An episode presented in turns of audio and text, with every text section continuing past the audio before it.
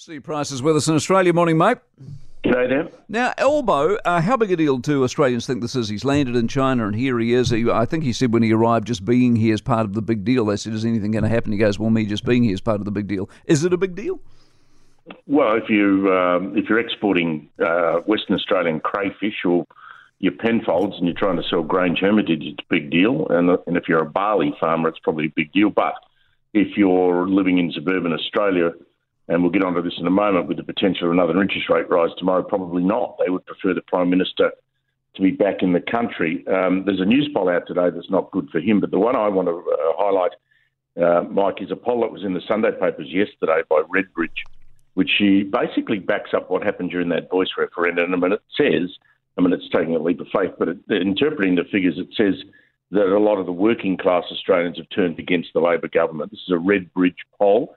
It found that uh, Labor's primary voter dropped four percent since August. Now, it's only a poll of twelve hundred people, but it found fifty percent of those people don't think the government's priorities are right, which goes exactly to the point that you're trying to make there, that it's one, it's all well and good to be, to be on the, the international stage and going to the White House and having a steak dinner and then turning up in China.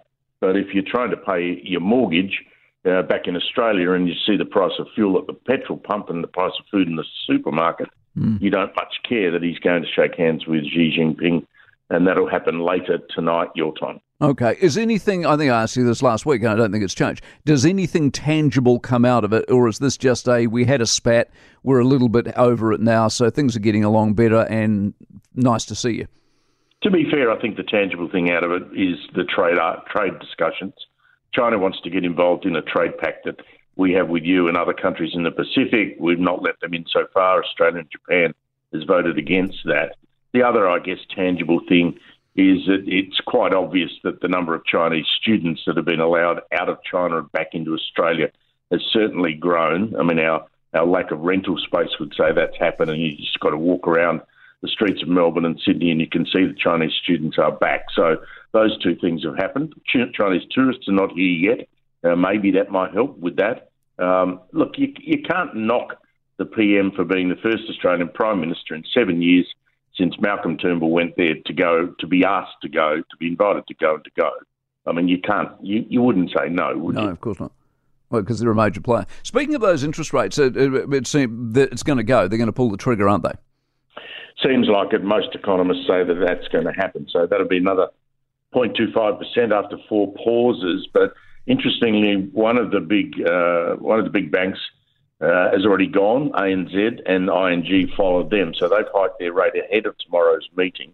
But a lot of the uh, the figures now show, and this is a pretty disturbing figure, if the R B A does push the rate higher, uh, according to a company called Digital Finance Analytics, that would put two million one hundred thirty-three thousand eight hundred forty-two households in, with a mortgage in Australia in negative cash flow position, which means wow. they're spending more than they earn. Now, obviously, you can you can sell assets to get around that, but if you've got no assets to sell, that's a lot of people uh, who the mortgage and their weekly living costs means that they're going underwater. That is a really bad thing. Here's what we've had in this country, and uh, give me your version of it. We we talked much about the mortgage cliff and how it was going to be a disaster and everyone's coming off two percent going to six or seven percent. It hasn't happened. In other words, that has happened in terms of interest rates, but in terms of people being so stressed they've got to sell their house, it hasn't happened. Has it happened in Australia?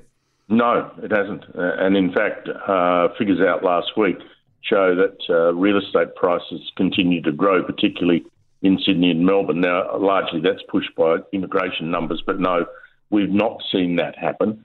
Uh, people have obviously just altered their their way of living, and they're, they're, they're saving money by not buying other things. And I suspect that is uh, things like going out and yes. spending right. you know money that they that they would normally spend on social outings. I think that was probably evident at the uh, derby at Flemington on Saturday, where the crowd was seventy thousand. Pre-COVID, that number would have been more like one hundred thousand. So there's, you know, thirty thousand people missing. So what do you reckon is going to happen to the Melbourne Cup tomorrow then? Well, there's only one New Zealand horse in it, and it's one hundred to one. So if you're listening to me and you want to have a bit of a a bet that backs the, the, the your, your local favourite. That's Virtuous Circle at one hundred to one. Got a jockey called Craig Hewitt on it, and apparently it was pretty good uh, earlier in autumn, but it's not running all that well, so I wouldn't be backing that. What I'm going to tell you to do, uh, there's two French horses are the favourites, Gold Trip that won it last year at four dollars forty, and Vauban, which is the outright favourite at three dollars twenty.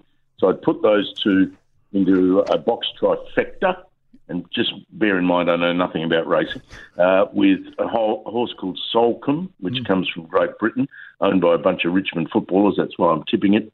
Uh, and I wouldn't mind having a look at, at a horse that uh, is ridden by a female jockey called Moore Felons at thirty-four dollars. The reason I say that, we've only ever had one woman win, Michelle Payne, the, the Melbourne Cup on one hundred to one chance.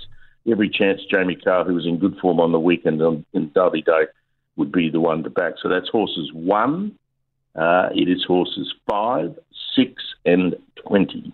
Fantastic. And if I put a tenner on that, what do I get? Uh, a couple of grand if, if Moore Felons gets up. Oh, geez. Okay. All right. I'll do that. Good on you, mate. We'll see you Wednesday. See how good you are. Steve Price out of Australia. By the way, those pandas I mentioned from the South Australians at the moment, Hu Xintao, he personally offered them during a visit to Sydney. Uh, and I just was reminded of this when Steve was talking about the student market. The international student market was soaring past the twenty billion dollars mark.